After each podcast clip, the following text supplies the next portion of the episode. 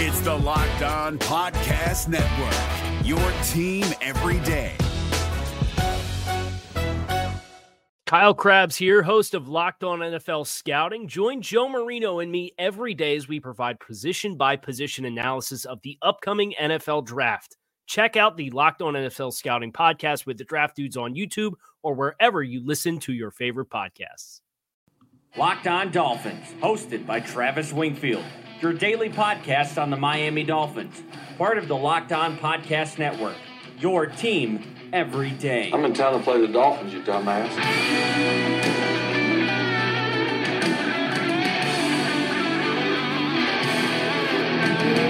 What's up, Dolphins, and welcome into the Friday, September the 14th edition of the Locked On Dolphins podcast. I am your host, Travis Wingfield, and I'm here, as always, to bring you your daily dose of Miami Dolphins football. And on today's show, Jets Week is wrapping up, and we are just 48 hours away from kickoff. We'll get you teed up on everything you need to know ahead of Sunday's crucial game at the Meadowlands. Injury news, scouting reports, predictions, your Twitter questions. We got a busy show, so let's go ahead and jump right into that. All right, Miami!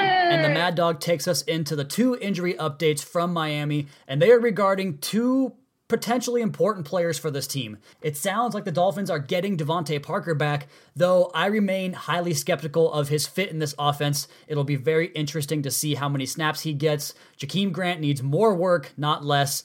And I'd be pretty disappointed if Parker cuts into that workload. And the more somber news of the two involves Miami's best offensive lineman, Josh Sitton. Recording this podcast on Thursday evening, the news is still a mystery. We don't know whether or not he's going to play or not. He did not practice Wednesday or Thursday, and that status for the game is completely unknown. And I'm just speculating here, but I do think he will play through the pain of whatever that shoulder ailment is, unless, of course, it is a torn labrum, and then we're obviously going to be without him for several weeks. But nonetheless, we should find out more about his status as today goes along.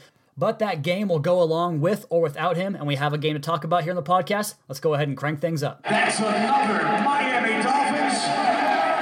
We are previewing game day on this podcast. Let's go ahead and just jump right in there and talk about the Jets defense against the Dolphin offense and kind of some of the obstacles the Dolphins will face when they go up against this Jets defense. And the first thing you have to note is Todd Bowles and his scheme and what he does on defense. This is a very aggressive, attacking style defense that loves to hinge on the solid play of the secondary, the corners and the safeties back there. And this Jets group has some good ones on that back end. Jamal Adams is my entire key for this game. Finding a way to get him neutralized, finding a way to kind of get him uneasy. And if you guys go back and check out my column talking about how the Dolphins created running yardage through the scheme, that's one way you can do it with deception, misdirection, all that fun stuff I talked about there. But just getting him into a false step or two and preventing him from stepping into passing lanes on third and long will be a big, big factor in this game. And I think that Bowles is going to dial up the blitz like nobody's business, which I think could backfire on the Jets because this Dolphins offensive line is pretty damn good at pass protecting with or without Josh Sitton. That'll be a big deal whether or not Ted Larson has to step in for him. But nonetheless, they handled the Titans' pressure with ease last week. And the Jets don't really have that one-on-one pass rusher that can consistently get pressure on the quarterback in those situations without a blitz concept. So I expect a multitude of five-man pressures, even six-man pressures, overload pressures, while the Jets try to rely on those cornerbacks to lock the Dolphins up early in the route. And this is what the Dolphins built their offense to do, and we talked about it all offseason long, to sustain the blitz protections or blitz packages the defense throws at you and get the ball out to receivers quickly in less than 2.5 seconds. Tannehill did that on Sunday against the Titans. I expect him to be even more prepared and even more well-versed for that aspect of the game come Sunday against the Jets. So whether it's going with max protection or using the backs in the pass protection offense, they're going to have to find a way to get those blitzes picked up, but I also think they can use these running backs heavily in the passing game, and I think you should see a lot more 21 or 20 personnel with two backs onto the field, as well as Albert Wilson, the third type of quasi-running back the Dolphins have on this offense, to just go to town on those Jets linebackers. We saw Daron Lee and Avery Williamson have a good night as the Jets linebackers in the middle of that defense, but that doesn't mean that Daron Lee hasn't been terrible in his pro career to this point. I think the Dolphins can do some good stuff to displace those linebackers with some drive concepts where you displace linebackers by crossing up over the front of them, and then use the running backs on delays or arrow routes or choice routes where they flood in over the middle. after the receiver or tight end has already cleared out that area of the defense. And I expect Kenyon Drake to get very, very involved into this game plan as far as the offense goes and passing the ball out of the backfield.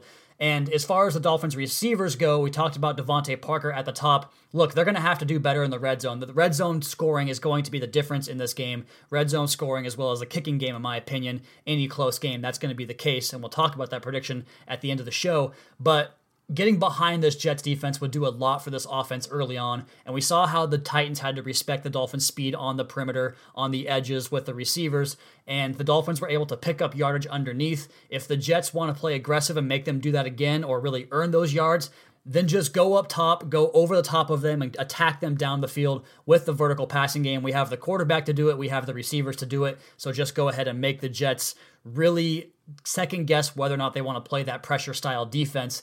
And anything that has the ball going over the middle of the field could run into a robber coverage. I talked about Jamal Adams, those linebackers falling back into the hook zone.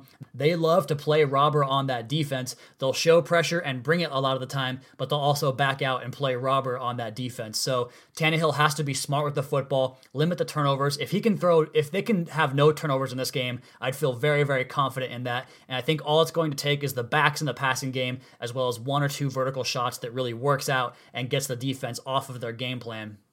And I would be remiss not to mention Leonard Williams, the stout defensive lineman for the New York Jets, and what he can do in collapsing a pocket. It's going to be tough because you want to use the running backs in the passing game, but you also want to have the last line of defense there for when Leonard Williams beats Jesse Davis with a quick move or wherever he lines up at. He's going to be all over the defensive line in different techniques. If he can get into the backfield quickly, that's going to be problems for the Dolphins. So I could see Kenyon Drake trying to slide up in the middle and set his protection at that area and really leave the edges compromise, because the Jets don't really have much of an edge pass rush, so you can really leave Tunzel and Jawan James in those one-on-one situations, whether it's Brandon Copeland, Henry Anderson, Jeremiah Atachu, Frankie Louvu. Those are just names. They don't really carry a lot of weight. So for the Dolphins to attack this defense, protect the pressure up the middle, get the ball down the field vertically, and get the ball to the running backs in the flats and over the middle, and I think they'll be okay. I think they'll be able to do that. Tannehill really excelled against the blitz on Sunday against the Titans, and I don't expect to see that change anytime soon, as my confidence in this offense just continues to grow pretty much day by day as I dissect that film every single game. All right, we have more to get to on this game, talking about the Jets' offense against the Dolphins' defense, and we'll do that next on the Locked On Dolphins podcast at Wingfield NFL at Locked On Fins. This Locked On podcast is brought to you by Home Chef. Now that the novelty of the new year has dwindled down, how are your resolutions coming? One of mine was to order less takeout, cook more at home, but I'll be honest, I haven't been consistent. That is until I found Home Chef. Home Chef provides fresh ingredients and chef-designed recipes conveniently delivered to your doorstep to simplify the cooking experience and without robbing you of the joy of putting a dish together yourself. I'm pescatarian, and they cater to a variety of dietary needs. I had this super refreshing ginger sesame salmon, a beautiful trout dish, and a super comforting shrimp and vegetable orzo dish, all of which took me less than 30 minutes to put together. For a limited time right now, Home Chef is offering all of our listeners 18 free meals, plus free shipping on your first box, and free dessert for life at homechef.com/lockedon. That's homechef.com/lockedon for 18 free meals and free dessert for life. Homechef.com/lockedon. Must be an active subscriber to receive free dessert. Hey guys, it's Joe Marino. Being around sports media and a fan of the Buffalo Bills for a lifetime has taught me that sometimes it's exploring the sliding doors moments and what-if scenarios in sports that can be the best part of the fan experience. What if the Seahawks let Marshawn run on the 1-yard line with the Super Bowl on the line? Or could a coin flip have landed Magic in Chicago, Michael in LA, and made Charles Barkley the first black president? Enter Wondery's newest sports show, Alternate Routes, a weekly leap into the sports multiverse with former SportsCenter anchors Trey Wingo and Kevin Frazier. Each week on the podcast, Trey and Kevin will pry open the sliding doors of a different what-if moment from the world of sports. In these alternate sports realities, dynasties will fall, legacies will change forever, and new GOATs will emerge. Follow Alternate Routes on the Wondery app or wherever you get your podcasts, and you can listen to Alternate Routes early and ad-free right now by joining Wondery Plus. We've talked about the offense for the Dolphins. Now it's time to talk about the defense and how to attack Sam Darnold and that Jets offense. And the good news for the Dolphins is that I think where they are strong lines up with what the Jets want to do in terms of the personnel usage. The Jets went crazy tight end heavy in their opening game against the Detroit Lions, going with almost exclusively 12 and 13 personnel packages. They had 4 tight ends that played significant reps in the game. 3 of those tight ends played at least 29 snaps. It was 40, 34, and 29 snaps for Neil Sterling, Christopher Herndon, and Eric Tomlinson. So the Jets want to come out in those heavy packages and keep the Dolphins' base defense on the field. And my key for the game in that base defense, and I don't think we're going to see it, and it's really going to upset me, but is going to be getting Minkah Fitzpatrick onto the field in base. He should never leave the field. He's already, in my opinion, up there in the Pro Bowl caliber of player, just with what he brings from a studious standpoint, getting guys lined up, his sure tackling. We saw that on Sunday against the Titans. Get him on the field because TJ McDonald now, 2 long touchdown runs, one in the preseason to Christian McCaffrey, and one that got called back by Derrick Henry. Those were McDonald's fault at the end, on the back end of the play, because of really poor angles. They cannot allow that to happen in this game and allow the Jets to have success on the ground, because the Jets are going to want to get that outside zone game going and stretch this defense, which isn't really doable against the wide 9, and that's why the key to the running game is the bend-back lane. And so on zone running concepts, you have bounce, bang, and bend. Bend's coming back across the formation, and that's why it's vital for Kiko Alonso and Raekwon McMillan to be able to shed blocks, get off those blocks, and make plays in those gaps, and get the Jets into 3rd and long, because the Jets' offensive line is not going to be able to handle this Dolphins pass rush if they are in 3rd and 6 plus. And we saw Darnold with his ability to kind of scramble and make things happen when it went off schedule, when things went awry in that game on Monday night. But the Dolphins are much better at kind of having gap integrity in that rush, whether it's with stunts and twists or just a straight upfield rush. The Dolphins are going to do a better job against the Lions in that rush. And with how loose Darnold is with the football in the pocket, I really expect them to get a couple more turnovers in this game to go along with the 3 they had against the Tennessee Titans and continue to win that turnover battle, which will be absolutely vital and crucial in this game. And if that pass rush can have success, it's going to be kind of the same story as far as the Jets' corners against the Dolphins' receivers on the other side of the field. You have Xavier Howard, who knows what he'll do in terms of coverage, if he'll travel, if he'll just stick with Robbie Anderson or whatever it is. I think that would be your best way to go. You have Minkah Fitzpatrick in the slot against Quincy Enunwa. And Enunwa is a problem for most teams because a lot of teams just do not have a good slot corner and can't handle a player with his physicality and run after the catch ability, but Minkah Fitzpatrick sure as hell can. So I like the Dolphins' chances in that area, preventing the slot receiver in the middle of the field and Robbie Anderson going up top. And if the Dolphins can find a way to confuse Sam Darnold, he's pretty good post-snap in his processing, but his mechanics can get a little bit wonky at times, and he can make mistakes with his accuracy. The Dolphins are going to have to be able to capitalize on their chances to sack him when he gets flustered in the pocket, and 2, capitalize on the errant throws he makes that find their way on the Dolphins' hands. They have to pick those passes off. They have to get those sacks. They have to force those fumbles and get this Jets offense off the field and give the Dolphins offense more opportunities, because this Jets defense is tough, and the bigger mismatch for Miami as far as this game goes is when their defense is on the field against that Jet offense, which I still am not buying into after their Monday night performance. We'll see if they can repeat it with a back-to-back performance.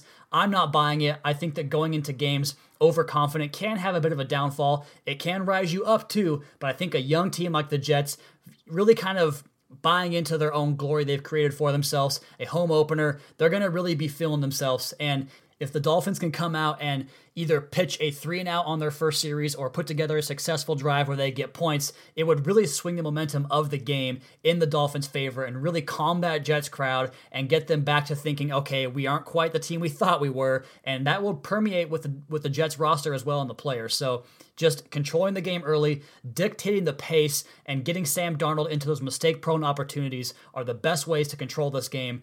And in any close game, which I think this game will be, special teams is always going to be paramount, and that's one of my 3 main keys for the game and we'll go ahead and start with that one, number 3. No special teams gaffes. They had a couple of those last week. They did not tackle very well, and they obviously allowed the long touchdown. That cannot happen. They need to make every field goal and PAT attempt, prevent the big returns, and flip the field in the punting game. Matt Hawk was actually really impressive in that opener. He can really boom them, which I didn't see last year, but it's nice to see it in 2018. Number 2, stretching the Jets' defense vertically. I talked about that at the top of the show. The ball's going to come out quick, but take advantage of the couple of opportunities they get to go up over the top and just hit one. It'll change the complexion of the entire game. And number 1, Cameron Wake beating up on Brandon Shell, the Jets' right tackle. Cam Wake had 3.5 sacks in 2 games last year against Brandon Shell. He kind of owns him. He's kind of his daddy. He is a Jet killer. We need Cam Wake to win those one-on-ones because the pass rush wasn't really there on Sunday against Marcus Mariota or Blaine Gabbert. It needs to get better. I expect it to get better.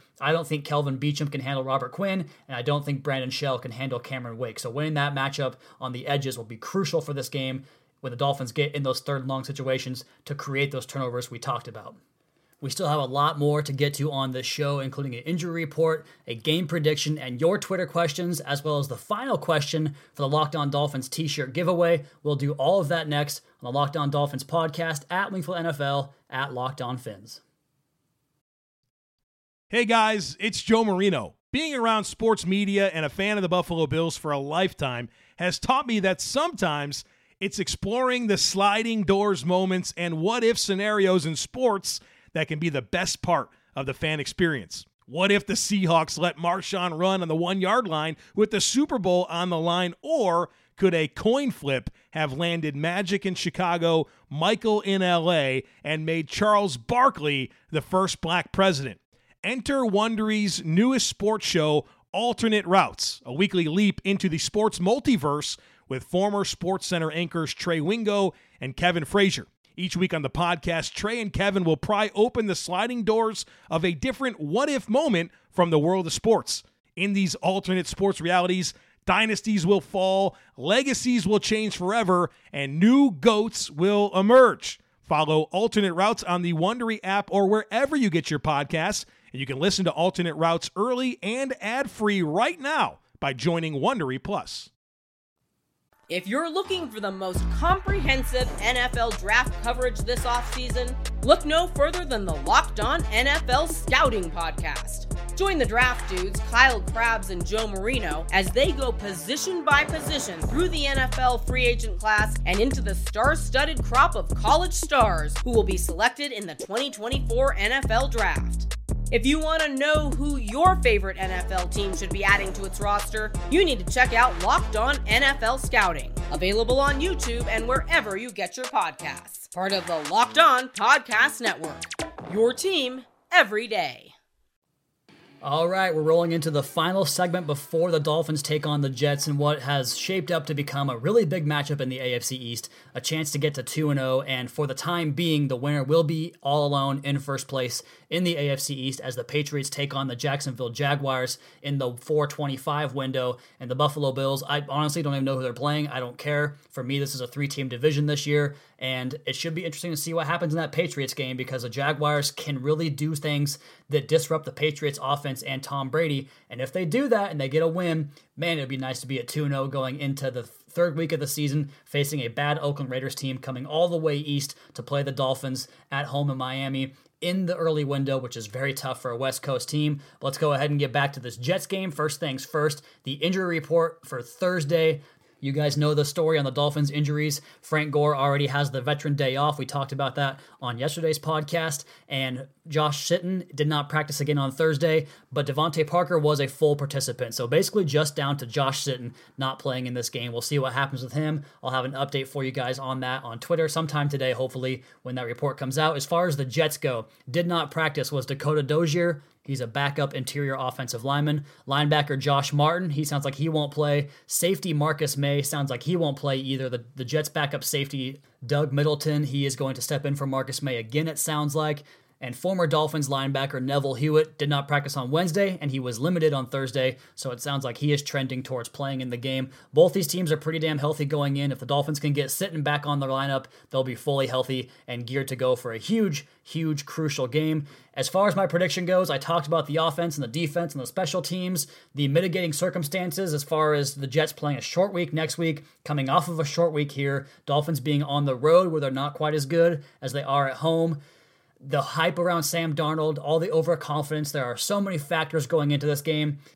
I am going to predict a narrow Dolphins victory, and I can't decide if it's going to be because of a last possession touchdown, field goal, or a last possession interception for the Dolphins. One way or the other, the final possession will decide this game, and the Dolphins will ultimately win the game 20-19, move to 2-0, and get that very important road division win, and really kind of crush the Jets' soul after they are feeling themselves very, very much so after week one. All right, guys, we have some Twitter questions to get to here on a Friday. I apologize for not getting to these on Thursday's podcast. I just didn't have enough room to get them into the show, so we're going to go down the list here and pick the best ones and give you guys the answers. First question comes from Yvonne at iSweetheart. Who gets a pick against Sam Darnold first? I love the confidence. I'm going to go with Minkah Fitzpatrick playing that slot role against Quincy Enunwa. I think we'll pressure Sam Darnold a lot in this game. I think he'll have a couple errant throws over the middle, and that's where Fitzpatrick makes his money. So I'll go with the rookie, getting his first pick of his career off of the rookie Jets quarterback.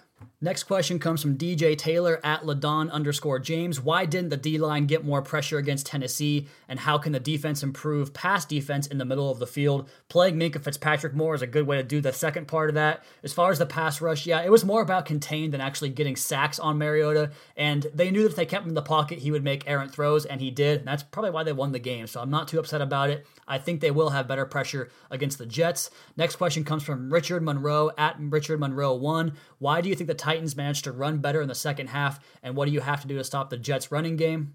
I mentioned this earlier in the show. It has to do with Raekwon and Kiko being able to prevent that cutback lane on the outside zone. As far as the Titans in the second half, I mean, they really didn't. I mean, Dion Lewis is just a good player, and they got to tackle better. That's the big thing there, Richard. They just got to tackle better because McDonald and Jones both had a couple of missed tackles in that one. Next question comes from Gary Carmen at GaryWV53. Gary, do you feel the Dolphins will increase Fitzpatrick's playing time by playing more nickel? I don't know if that's how they'll do it. I like the nickel defense. I like the dime defense. I just think base defense has to have him over McDonald. I don't think they're going to do it yet. I think they are stubborn in their personnel scouting department, and it's frustrating, but it is what it is.